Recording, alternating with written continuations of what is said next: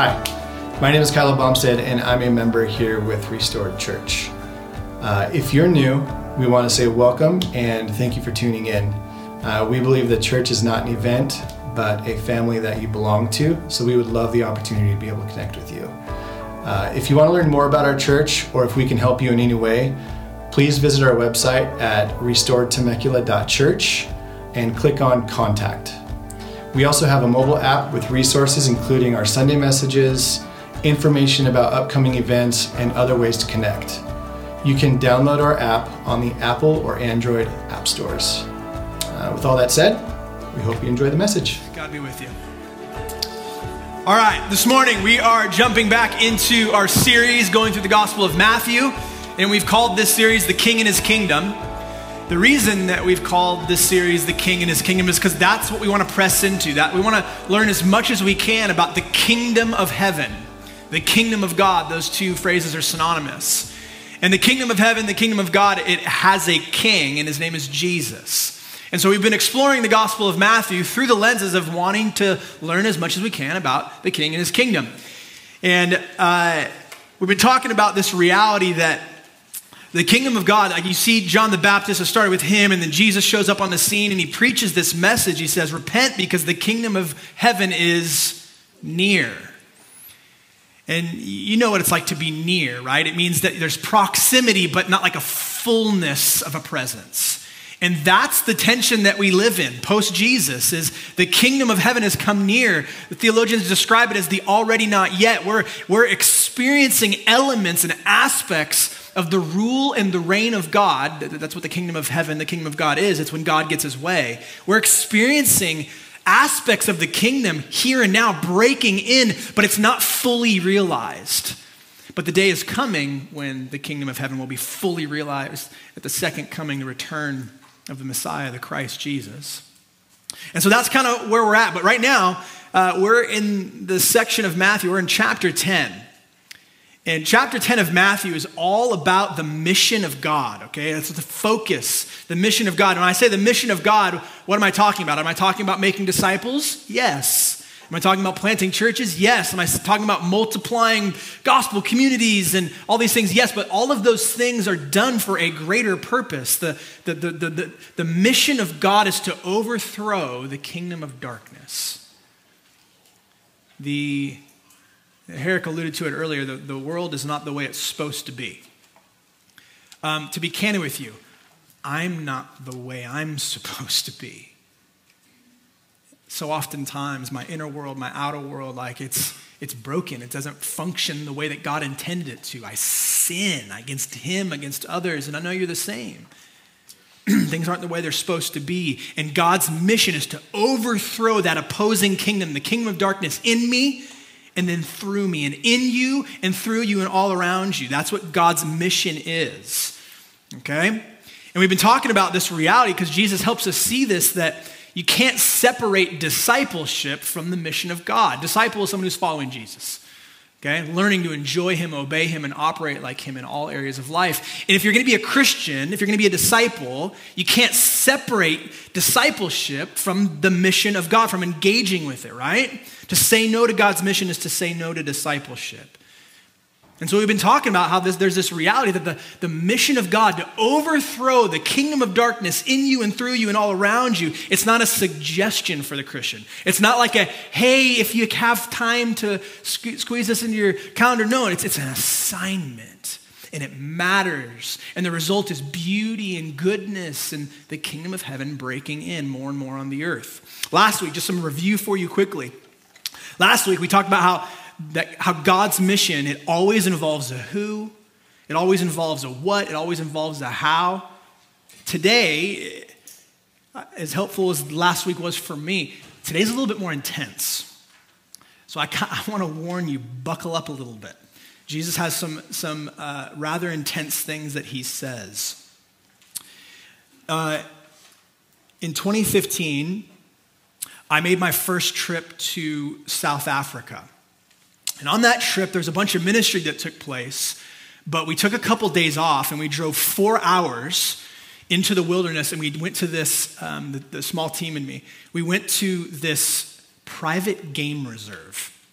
Now, if you ever go to South Africa, one of the things that is, I mean, every time I've gone, and I've gone a lot of times at this point, but the exchange rate is, is pretty, uh, pretty different. Your dollar goes a really long way, okay?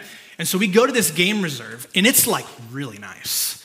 Like I felt like I pulled up and I went, whoa, like this is really beautiful. It had these like each each room, you could you stay overnight and then you go on a safari, they take you to check out all the amazing animals and, and all the things.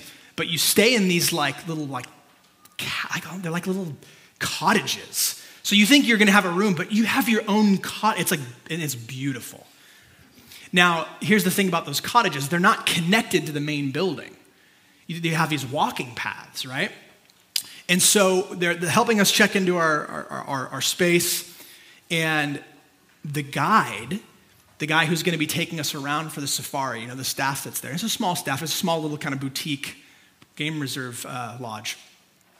And the guy goes, Hey, whatever you do, don't leave your room at night without calling for a guide. And we're like, He's trying to control us. Like, what's going on? He goes, Because there's lions outside. And I was like, Yeah, that's, that's probably good to know. Thank you for letting me know. So that night, one of the guys with us sneaks out of his room and we never saw him again. no, I'm joking. But I thought about it. I was like, what if the because here's the thing when the guide when the guide told us this when he warned us like he did it as he was leaving like he like he almost forgot to tell us could you imagine if he if he actually didn't tell us if he didn't provide us with that warning what could have happened? In today's passage, Jesus, he gives his disciples a really important series of warnings. And hear me, it's just as much for us as it is for them. So grab your Bibles, Matthew chapter 10, go ahead and flip there. And I'm going to pray for us before I read for us. Matthew chapter 10, we're going to start in verse 16, so you can go ahead and put your finger there. All right, let me pray for us before we jump into God's word.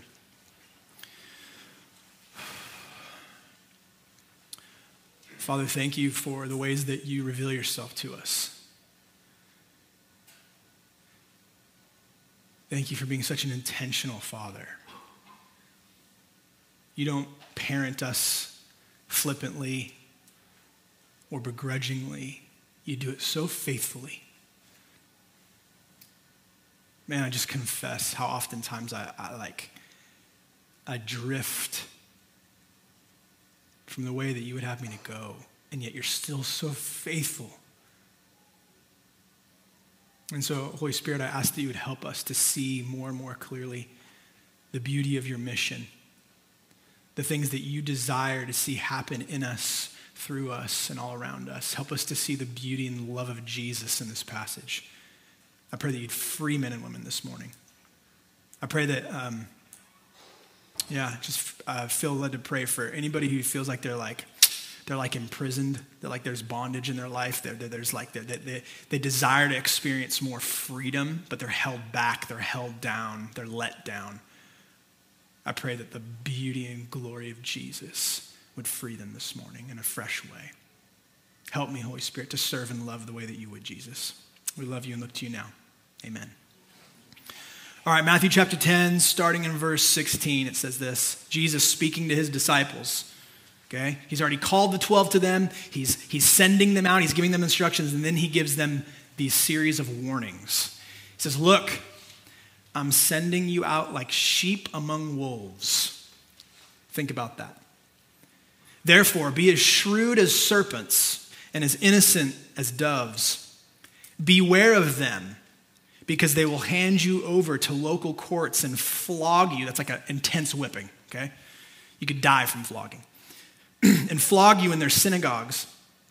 You will even be brought before governors and kings because of me, to bear witness to them and to the Gentiles. The Gentiles are non Jews. Verse 19. But when they hand you over, don't worry about how or what you are to speak, for you will be given what to say at that hour. Because it, because it isn't you speaking, but the Spirit of your Father is speaking through you. Brother will betray brother to death, and a father his child. Children will, will rise up against parents and have them put to death. Intense. You will be hated by everyone because of my name, because of what God's like, his essence. But the one who endures to the end will be saved. When they persecute you in one town, flee to another. For truly I tell you, you will not have gone through the towns of Israel before the Son of Man comes. A disciple is not above his teacher, or a slave above his master. It is enough for a disciple to become like his teacher and a slave like his master. If they called the head of the house Beelzebul, how much more the members of his household? All right, that's our passage. There's a lot here. I only have time to really cover four things, okay? Jesus, he teaches four things about the mission of God here. The first thing, if you're taking notes, is this the mission of God is dangerous. Um, I mean, look what he says in verse 16 I'm sending you like sheep among wolves. Um, if you've ever seen wolves and sheep, uh, they don't exactly coexist. One feasts on the other, okay, at harm to the other. And then in verse 7, he says, Beware. And he starts to describe these various types of hostility and opposition and even persecution that his sheep, the sheep in his flock, his disciples are going to face if they say yes to the mission of God to overthrow the kingdom of darkness in you, through you, and all around you. Okay? Jesus is warning his disciples that the mission of God is dangerous. When I was in high school, um, most I say I would say probably the most of my adolescent life was revolved around like athletics and friends. That was like my world. Okay, and when I was a uh, when I was a sophomore in high school, about to go into my junior year, um, basketball was my main sport. I loved it. Um, but as I, as I progressed in high school, uh, people got bigger, faster, stronger, and I was not as uh, impressive as the player as I once was when I was younger. I still played and I still loved it. And I had a friend. He said, "Hey, you should, you should, um, you should get on the water polo team. I think you'd, I think you'd do well in water polo." And I was like, "I don't even know what water polo is. Is that like it's water? It's in the water. What, what, what is this game?" And he described it to me, um, but he didn't do a very good job. But w- what he described, I was like, that sounds awesome. That sounds fun. I'm a decently strong swimmer. Um, let's give this a go. And so I try out for the water polo team. Uh, some good friends of mine were on the team. I, it sounded like fun. I, am up for, I'm up for most things, especially like kind of games, athletics, and stuff. And so I go to this tryout, and it, what took place at this tryout shocked me. Okay, I knew about the uniform already. Okay, I knew that you had to wear like a like a like a old school like pilot's hat looking thing and like speedos. So I kind of knew what to expect with that, but I didn't expect what would take place in the water. Okay, nobody warned me that it would be as violent of a sport as it was, and it's my first experience. Okay, like nobody warned me that your opponent will literally try to hurt you. In fact, your opponent will literally try to drown you okay? I don't think there's another sport in the world where your opponent tries to take your life through drowning. But in water polo, it's a reality, okay? And so that first that first tryout, I remember being one shocked and totally and being like, I really like this. This is gonna be fun. Even though I didn't really know the game, I ended up making the team, and it became this like I don't know. I just I, I started to excel in water polo. It was it was a, it was a really really good time for me. But it caught me by surprise because there was no warning. I was invited, come try out for the team, I think you'd enjoy this, but nobody warned me about what would actually take place in the water. Hear me. Jesus, he doesn't want his disciples to be surprised. So, in love, he warns them. The mission of God is dangerous. So, friends, hear me. Like, we're disciples in this room. You wouldn't be here if you weren't at least interested in that or open to that. But for the Christian in the room, the person who's received the gracious gift of Jesus and goes, Yes, I want him to be not just my Savior, but my Lord, I want to follow him, and I want to take him up on his invitation to participate in his mission of overthrowing the kingdom of darkness, if you say yes to the mission of God, not just in these big ethereal ways, but in the small, everyday, moment by moment invitations from the Lord to participate in his mission, if you say yes to the mission of God each day of your life, don't be surprised when you face hostility. Don't be surprised when you face opposition. Don't be surprised when you face even persecution. Jesus warns the disciple the mission of God is dangerous. And hear me, like, if you aren't experiencing any hostility in your life, if you aren't experiencing any opposition in your life, if you aren't experiencing any persecution in your life, that might mean that you're currently opting out of the mission. And I, I just want to be kind of, I want to be clear here. Jesus, he's not saying that we should seek these things out. He's not like, go seek out experiencing hostility. Go seek out experiencing oppression and opposition. Go seek out persecution. He's not saying that at all. What he's saying is that when you say yes to God's mission, opposition and hostility and even persecution at times, it's not a matter of if, it's a matter of when. It's inevitable. Because whenever you have two opposing kingdoms, you have opposition, don't you? And he makes it clear the world is hostile to Christians because it's hostile to Jesus. I mean, he goes far as to say, hey, I don't know if you caught it in the passage, he goes, they hated me. They're going to hate you if you're my disciple. Friends, we cannot follow the way of Jesus without encountering opposition.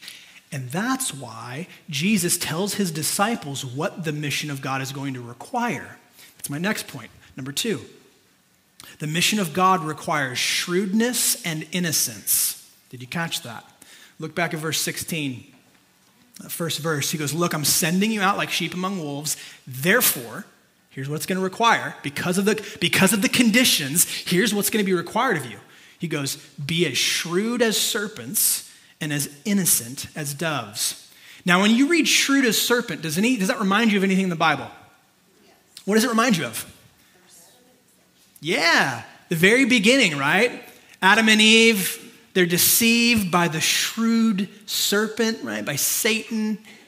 And it results in, you know, the fall, is what, what theologians call it. Sin enters into creation, things are jacked up, things aren't the way they're supposed to be right? It's a, it's a, it's a opting out of the kingdom of God, the rule and the reign of God. When God gets his way, they go, no, I want my way instead. And then literally all hell breaks loose. As shrewd as a serpent. Now, that word shrewd, in your mind, does it, does it conjure up like a positive thought or a negative thought? If it, if it conjures up a, a negative thought, raise your hand. If it conjures up a positive thought, raise your hand. Okay handful of you. Here's what, here's what shrewd means it means a clever, discerning awareness. And oftentimes, and I would say probably because of what we see in Genesis 3 with the serpent and, and Adam and Eve and stuff, oftentimes shrewdness is it's viewed as a negative thing. But it's actually an amoral trait, as in it's, it's not definitively right or wrong, good or bad. Okay, it can be used for good and it can also be used for evil. You, you can have a clever, discerning awareness that's used for evil, yes, to manipulate, to harm, but you can also exercise a clever, discerning awareness for good, can't you? Yeah, oftentimes it's used as a negative, but it's, it's not necessarily that. In this passage, to be shrewd, and oftentimes in the Bible, not just here, to be shrewd is associated with being wise. Um, if you want to ever do more of a deep dive on biblical wisdom, Proverbs is your place to go in the Bible. Um, and if you want some helpful teaching on that, uh, Tim Keller, the late, great Tim Keller, he has done so much helpful work teaching on, on wisdom being found in the book of Proverbs. And I love the way that he, he defines wisdom. I'm going to give you this quote. I think I gave you guys this. Wisdom is what Keller says Wisdom is knowing the, what the right thing to do is in the majority of life situations where the moral rules don't apply. So, for example, like, should I marry this person? That's not like sin, necessarily sinful or not, it transcends morality, right? It's, it's an example of what's the right thing to do here in the majority of life situations where the moral rules don't apply. Should I marry this person? Should I take that job? Should, should I move? Uh, should I make this purchase? Wisdom.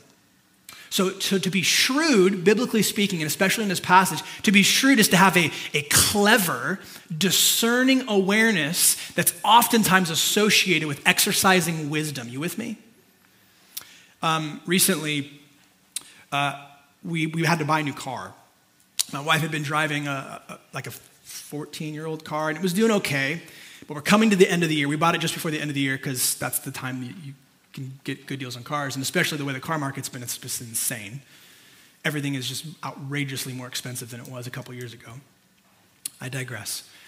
So, basically, our plan as a family, typically what we do is, is we'll buy a new car and then drive it into the ground for 10 or 15 years and then just kind of repeat that process. And so we're coming to the end of the life of, of one of our vehicles, and it was like, okay, we're coming to the end of the year. If I can negotiate a good deal, then we'll hop on it. If I can't, then we'll just keep waiting until I can. And so spent, I don't know, a month and a half or so talking with different dealerships and trying to negotiate prices, which I'm kind of a weirdo. Like, I actually really like that process. Um, I know it's weird, but I, I if you're in the car um, sales business, some of you are reputable and have integrity. Many of the people do not. And I don't know, I just kind of enjoy kind of entering into that space and uh, let's just say shining a little bit of light. And so I'm in this process of trying to negotiate uh, a deal, find a good deal, uh, negotiate the price out the door before I even show up because I'm not going to waste my time or theirs. And so we, we find it, it's all the things, right? So we go down to the dealership and uh, we have an appointment to pick it up, all the things, finalize the deal. And the, the, the price is pre negotiated. So I already know what my monthly payment's going to be to the cent, right? I already know about the financing. All that's handled. We just need to sign the paperwork. They give us the keys, we leave, right? And so the salesperson, um, we're sitting down, and he, he presents us with this documentation. And the documentation says, okay, here's what your payment will be if it's this many months. Here's what your payment will be for this many months. And I'm looking at this documentation and I'm like, his numbers are like $150 off per month. That's like a pretty, that's like enough to where you're like, was my math wrong? Right? But enough to where you're like, but I, I think I should probably check on this, right? And so I pull out my phone and I'm like, hey man, like here's the negotiated price. Here's what my payment should be given all of the, you know, the financing factors like a like a calculate like an auto loan calculator. I go, here's what the payment should be. Your numbers are off. And he goes, sir, this is if you want the car at this price, this is how much it's going to cost per month. And so in that moment, I decided to exercise some shrewdness, not rudeness, shrewdness. Okay, um, the deal is not going to happen with your numbers that you just presented to me. I don't want to waste your time. I don't want to waste mine. Maybe you go back again and let's, if we can find this is what it should be, right? And he goes, okay, let me, let me, let me double check, but this is what the, this is what it is, sir. Okay, fine. He goes and he comes back and goes, um, yeah, my, my sales manager, he had fat fingers when he was entering in the numbers. And, and so, yeah, that you're, you're correct, you know. Sure. Sure. But what that moment required was shrewdness, like a discerning awareness, uh, exercising of wisdom in that moment. Is this person is this person trying to take advantage right now? Shrewdness, not rudeness, but shrewdness. It required that unless I wanted to pay an extra 150 bucks a month for my wife's car. You with me in this? So shrewdness doesn't, it's not always attached to rudeness. It can be. I think we've all experienced that and it's made us feel gross, you know? But shrewdness doesn't have to be attached to rudeness, friends. A clever, discerning awareness, all right? But Jesus, he doesn't just say be shrewd. He says, what else? Be innocent, all right? And when he's talking about there, he's talking about being innocent in regards to sin. Sin is my way instead of God's way. All right? It's, it's, it's, a, it's, a, it's, a, it's a different operating system. All right? Be innocent in regards to sin. It's, it's this idea of not compromising when you encounter other people's sin. Right? In other words, it's not fighting sin with sin. I'm trying to teach my daughters this. I'm trying to learn this myself. But I can, it's so funny, like the girls, especially as, when they were younger, one of them would come up to me and they'd be like, you know, my sister's being so rude to me. And I'd be okay, like that's, that's a, it's real.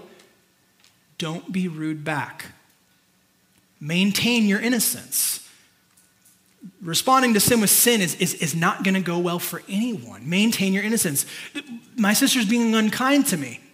Okay, I hear you. We can handle that. Don't be unkind back. Maintain your innocence, right? She used my stuff without asking. Okay, we can handle that. Don't use her stuff without asking. Maintain your innocence. You with me in this? Maintain your innocence. Um, I love the language that the Apostle Paul uses in Romans chapter 12. Uh, I, don't, I didn't give you guys this one, but Romans chapter 12 and verse 11, he goes, Don't repay anyone evil for evil. And then, like a couple verses later, at 21, he goes, Don't be overcome by evil, but overcome evil with good. He's saying the same thing that Jesus is saying maintain your innocence. Be shrewd, yes, but don't be rude. Be shrewd and maintain your innocence. I love the way one theologian um, describes it. He goes, he says, We need the shrewdness of snakes without the venom. Friends, the mission of God requires both shrewdness and innocence. And one of the things I love about Jesus is he doesn't just tell us what to do, he models it, doesn't he? He models it. And he modeled this really, really well. Um, if you ever read about the life of Jesus, which we're doing in Matthew, but in all the Gospels, you'll see Jesus. I mean, there's not a day that goes by that he doesn't experience some form of significant, significant op- like opposition, okay? And yet, when he's faced with that hostility, when he's faced with opposition, even when he's faced with persecution, he's impeccably shrewd and he's perfectly innocent. And I don't know, one of my favorite examples of this is in Mark, yeah, it's Mark chapter 12. It's the whole render to Caesar what is Caesar's passage. Do you remember this? So the, the, Pharisees, they come to Jesus and they're hot. They're, they're in a very like kind of gross, hostile, but under the radar way. They, they want to trap him and they want to test him. And so what they do is they go in front of people, hey, hey Jesus, um, there's this, you know, Caesar, the Roman government. Just so you know, the Romans and the way they governed was like horrifying, super ungodly, super wicked, right? And one of the ways that they did was they really exploited people through taxing. Um, and so they come to Jesus and they go, Yo, Jesus, should we pay taxes to Caesar or not? Like, should we do it? Implying that there's a lot of wickedness going on and all these things, right? And in that moment, Jesus could have publicly denounced the wickedness of the Romans. He could have like called the Romans out for the ways that they were excessively oppressing people, especially through taxes, but that would have put him in a really bad spot, especially doing it publicly, okay? And so he doesn't do that. What he does is he perfectly models this concept of shrewdness and innocence while you're faced with hostility. Do you remember what he says? He goes, oh, he goes, you asked me the question. He goes, basically, you're trying to trap me. He goes, pull out your money. So they pull it out. And he goes, whose face is on it? And they're like, Caesar's. And so he goes, okay, render to Caesar's what is Caesar's, and to God what is God's. Shrewdness and innocence when met with hostility, brilliant wisdom, right? the mission of God requires shrewdness and innocence.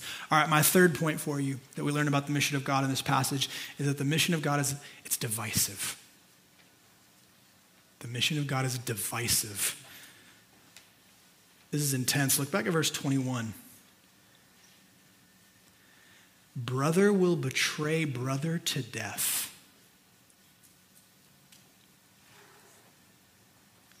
And a father his child. Children will rise up against parents and have them put to death. Jesus isn't being hyperbolic here. He's not trying to be dramatic, he's giving them a warning. He tells his disciples, Be prepared, guys. the mission of God, it has the potential to divide even biological family.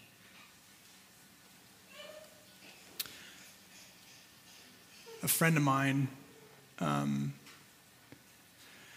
a friend of mine has lived this out. She, um, she didn't grow up a Christian, and she had a pretty remarkable and beautiful encounter with Jesus. So much so that like he captured her heart. The gospel came alive to her in a way that was undeniable. She encountered Jesus in a life transforming way, right? And so she starts like integrating into the life of her local church and they're loving her, they're caring for her, but she has this like she has this one hangup. She wants to live a life that's devoted to Jesus because she's experienced Jesus' devotion to her.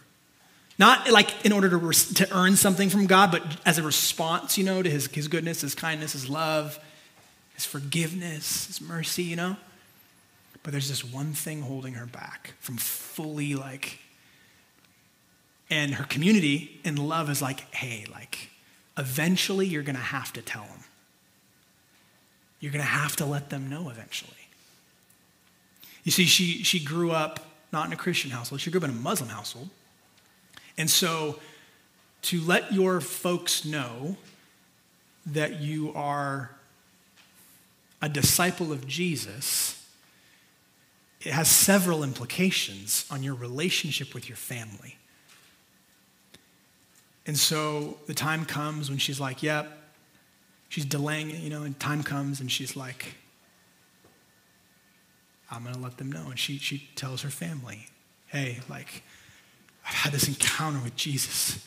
He's, he's changing me. Like, these borderline miraculous things are happening in me and around me. I can't deny it. I've never experienced a love like this. My life is, is, is, is changing. It's, it's, and she is told that she can't live there anymore. So they kick her out. Obviously, that's painful, right? That's hard. Most of us in the room won't, won't, know what that feels like. But saying yes to the mission of God has the potential to divide even biological family. And listen, just statistically, some of you, you know what this feels like. Maybe not in the same exact way as my friend, but you know what it feels like. Your relationship with some of your biological family is worse because of your discipleship to Jesus. Some of you, you've suffered like actual losses of relationship because of the decision to follow Jesus. It costs something. I think about this in my own life. I didn't grow up in the church. My parents, in a courageous way, literally changed the legacy of my family. I mean, God did it through them, but like a, a, spiritual awakening from my immediate nuclear family when I was a kid happened for me and for us in various times when I was like a late teenager. And ever since then, I'll keep it brief. I just lost friends, man. I lost friends. And it hasn't been in the like spectacular way, like my friend who, you know, her, her Muslim family kicked her out and all that. It wasn't, it wasn't like that. It was more of like, oh, I'm not really welcome anymore.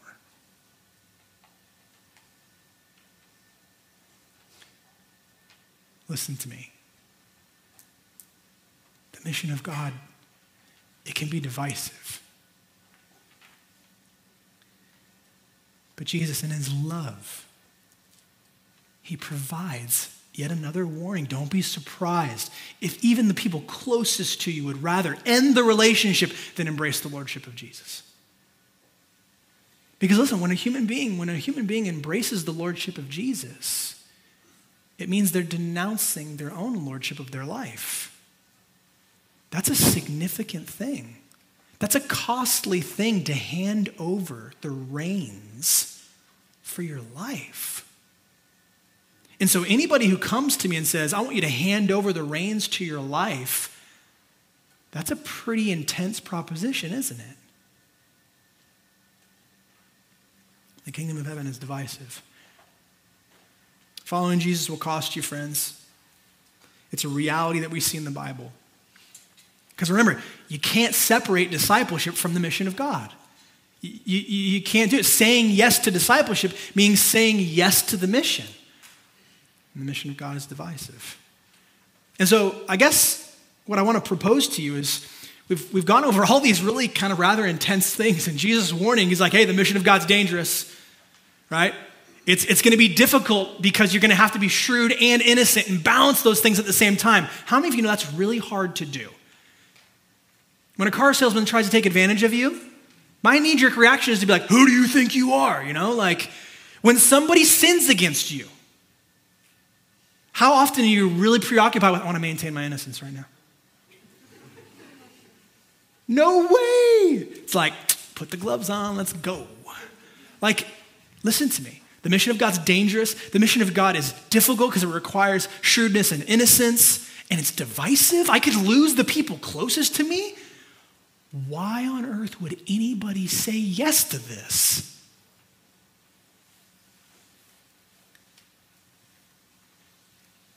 I'm just going to be candid with you. This is one of the most challenging things about pastoral ministry. I'm not ignorant to what I'm inviting you into. It's gonna hurt sometimes. It's dangerous. It's difficult. It's hard. It's painful. And I'm saying, hey, come, come say yes to this. That's a challenge pastorally. It requires shrewdness and innocence. It's divisive. Why would anybody say yes to the mission of God? When you survey your life, chances are you're like me. Some years are kind of like meh. You just kind of get through life. And there are other years that are like kind of a big deal like important milestones happen and, and big events take place, really formative things happen. For me and my family, for me and Ebony specifically, um, 2011 and 2012 were two of the most important years of our lives. I mean, massive, like massive things happen in those two, those two years. Uh, 2011 specifically, um, I, can, I, can still, I can still picture it. I remember me and Ebony in our bedroom We'd been married for like, um, we'd been married for two years, and she looks at me, and I can see on her face that something is up. And at first, I'm like, oh goodness, what's going on? And she shares with me that we're going to have a baby. This one. I'm going to be a dad. And I remember in that moment just feeling this mixture between weight, like a, like a, like a tangible weight, like, oh God, am I ready for this? Excitement, like, this is gonna be awesome. Uncertainty, worry, fear. It's this, all of you dads in the room, you know exactly what I'm talking about. It's like time to man up, like you just, just this instant infusion of like, everything's about to change for me. Everything's about to change for my wife. Everything's about to change for, for our, our marriage, right? And so I remember like sharing with family and friends, and, and people are like giving us, they're giving us insight. They're letting us know. They're like, they're sharing things with us. I remember uh, so many friends and family that had gone before us, they start sharing warnings with us. They're like, listen, the labor's gonna be intense. All right? The labor is gonna be intense you're basically not going to sleep for a year. Okay, so just be prepared. You're not to sleep for a year. You're to start to go a little crazy, you know, because when you don't sleep, you go a little nuts. And, and here's the thing you're, you're to become this child slave. Okay, it's, it's kind of part of the gig. That's what you do. They cry, you say, What do you need? And you give it to them. Like, you'll be, there'll be times when you'll be willing to do whatever it takes just to get the kid to stop crying. You know, and you have to, you can't sit down when you hold them when they're crying. They, they, they know that you're sitting down and resting, so they, you have to stand up so that you're giving them just the amount of like movement to put them to sleep. You're going to be the kid's slave, you know. It, so many, in, in a good way, so many friends and family, here's what you can expect when you say yes to having a baby. You know what every single one of them said, though? Every single one of them said, Man, it's not easy, but it's so worth it. Jesus is issuing a warning to his disciples here. Guys, here's what you can expect when you say yes to the mission of God it's dangerous, it's hard, it can be really painful, it's not easy, but it's so worth it. Why would a person say yes to the mission of God? My final point the mission of God is not easy, but it's worth it. It's worth it. I mean, listen, Jesus doesn't just use his words, he models for us, right? It wasn't easy for Jesus, but it was worth it to Jesus. If you ever, okay, in Mark chapter 14, I think I gave you that um, passage, Jay. In Mark chapter 14, last night of Jesus' life, he knows what's coming. He's fulfilled. He prays.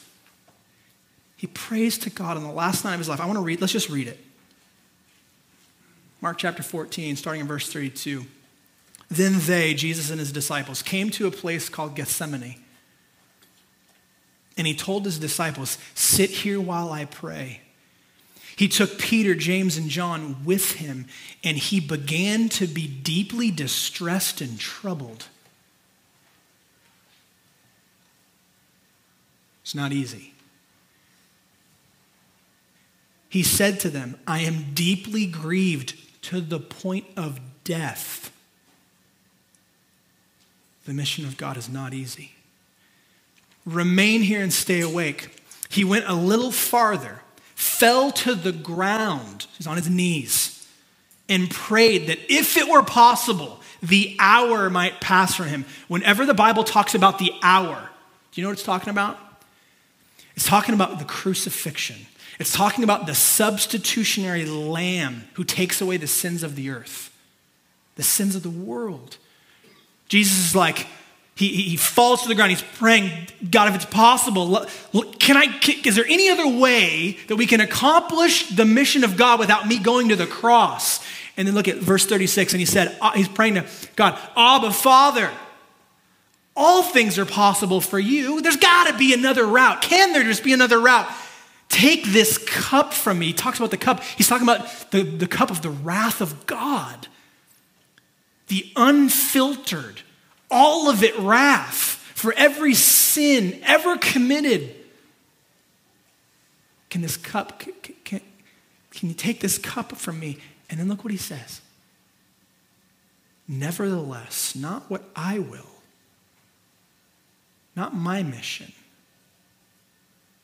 but yours.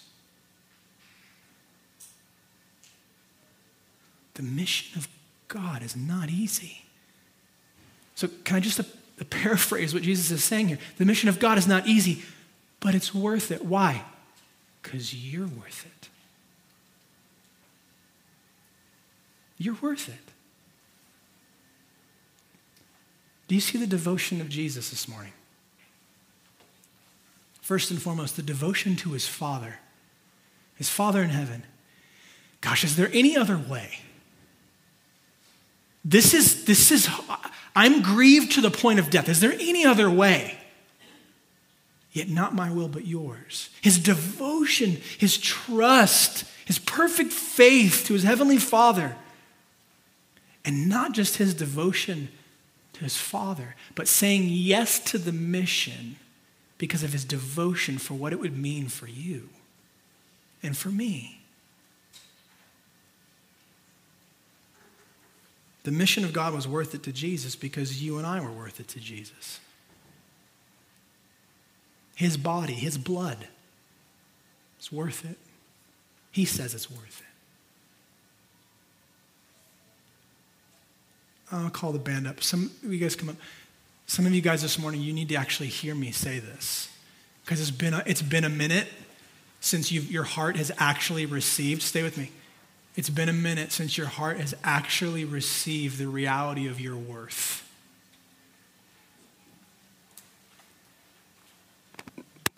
Do you realize how much you're worth to Jesus? Do you realize how much you are worth to Jesus? You were worth Him saying yes to the danger, saying yes to the difficulty of balancing shrewdness and innocence every moment of his life as he's faced with hostility, oppression, opposition, persecution, and he did it flawlessly. He had to if he was going to be your perfect substitute. You were worth it to Jesus. And I know it's just my words, but I pray in my spirit right now that you would actually receive that. Not just for other people, but for you. All right. So I know this is a heavy passage, way heavier than last week, okay? But I want you to see how loving Jesus is here. Do you have any idea how loving it is to warn people? Hey, I know this is intense, but I'm warning you. I don't want you to be surprised. Here's the thing, though Jesus, he doesn't just give us warnings in this passage, now, does he? He gives us a promise. Did you catch it? Verse 22. You'll be hated by everyone because of my name, and here comes the promise. But the one who endures to the end will be saved. The one who endures what? The mission of God for your life. And that, that word endure, I think, is very appropriate. Because saying yes to God is difficult, isn't it? Especially when you're on the receiving end of somebody else's sin, huh? It's tough, it's challenging, it's difficult. The one who endures to the end will be saved. That's a promise, friend. The person who endures the danger, the person who endures the difficulty, the person who endures the pain of saying yes, the person who endures the difficulty and pain of the mission will be saved. That word saved, it means delivered from what? From the darkness. Deep in your soul, you know things are not the way they're supposed to be, in you and all around you. And Jesus says, for the one who endures saying yes, not perfectly, up and down, you know, we, we blow it sometimes, but for the person who says yes, who endures the, saying yes to the mission of God, they will be delivered from that. He's saying a day is coming when you and I, the, the, the, the family of God, the, the struggling, imperfect disciple, will be freed from the kingdom of darkness completely, delivered from it. In the kingdom of heaven the rule and the reign of God, where God gets his way completely, that will be fully realized. There's no pain, where there's no, there's no suffering, where there's no more danger, and where there's no more death. How do, I have an honest question. Things are jacked up.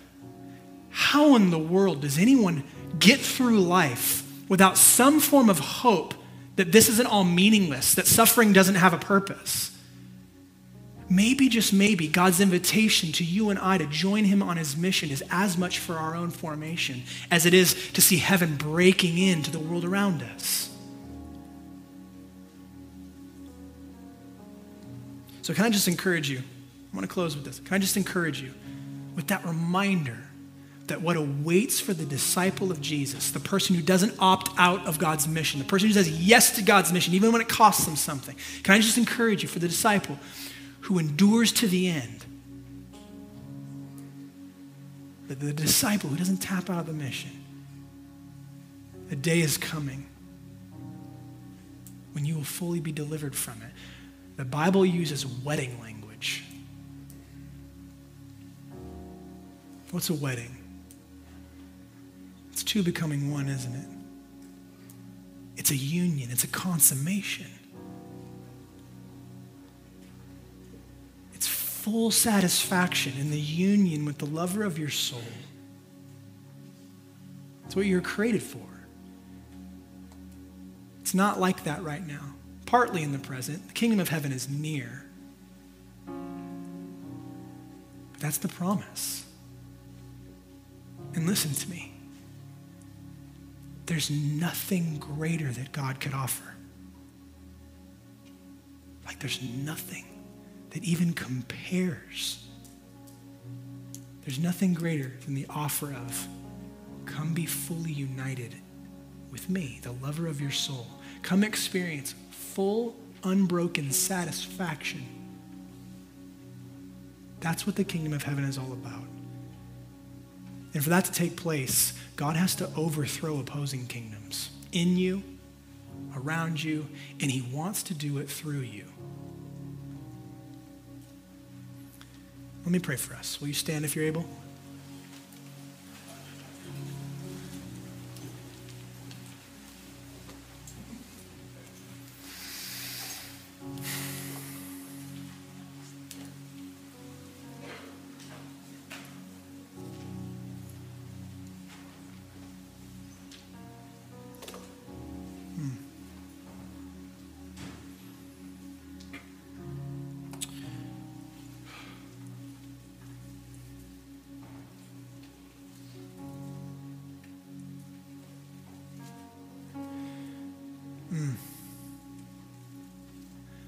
I feel like the Lord's highlighting something specifically. I feel like there's some of us that we just need a fresh, a fresh uh, infusion of courage. That weariness kicks in. I heard a phrase recently uh, hopelessness walks in the room. And for some of you, that's true. And it's distracted you from living out your purpose saying yes to God's mission each moment of your life. And He wants to give you freedom, friend. And so, Father, I pray right now that we would help that you would help us to see. Um, give us an accurate picture right now, Holy Spirit, of, of what we're actually living for. Like what our actual mission in life has become. And I pray for a fresh vision of the beauty and the end result of what it looks like when we say yes to your mission, despite the dangers, despite the difficulties, despite the pain. Man, oh man, it's not easy, but it's worth it. You ask any mother, was it easy? They'd say no. You ask any mother, was it worth it? They'd say absolutely there is a joy that awaits on the other side of saying yes to the mission of God that makes the momentary affliction, the momentary danger, the momentary pain not even matter anymore. Teach us, Jesus. Show us the way. Your kingdom is better than my kingdom. Your kingdom is better than any other kingdom. Help us embrace and say yes to the mission that you have for each one of us to participate with you in your spirit in the overthrow of the kingdom of darkness in us, through us, and around us. Help us, we pray. Amen. If you're on the ministry team, if you're on the prayer team this morning, would you, would you make your way to the front? Here's what we're going to do for the next uh, 15 minutes we're going to respond to God individually and corporately, okay? Um, I feel like God wants to continue throughout this whole um, kind of mini series that we've been in in Matthew chapter 10. I feel like God wants to continue to clarify some of the things that He's calling you to, some of the people that He's calling you to, some of the, the specific ways that He's inviting you to participate in His mission. And so if there's any if there's any like kind of question marks there for you there's trusted men and women up here in the front that would love to pray for you. They want to minister to you to bless you not to no strings attached okay? So if you're if you're finding yourself like there's uncertainty about man i feel like god might be inviting me into something uh, and you want more clarity come receive prayer. Some of you you've been in a pattern of opting out of god's mission and you're missing out you're literally missing out on the formation that you need to become the man or the woman that God created you to be. If that's you, you just need a reset. You need a fresh, uh, you need a fresh infilling of His Spirit. You need a fresh experience of His divine passion and love and loyalty to you, His faithfulness. If that's you, come receive prayer. If you're uncertain, if you're hurting, if you're in need, come receive prayer. And if you haven't yet actually taken Jesus up on his offer to be the Lord of your life, come receive prayer. All right? Band's going to lead us. We're going to respond to God as priests, delivering him praise and worship. And some of us, we just need to operate as patients. We need to be cared for through prayer. That's what we're going to do for the remainder of our time, and then Herrick will close us, okay? Love you guys very much. Enjoy him.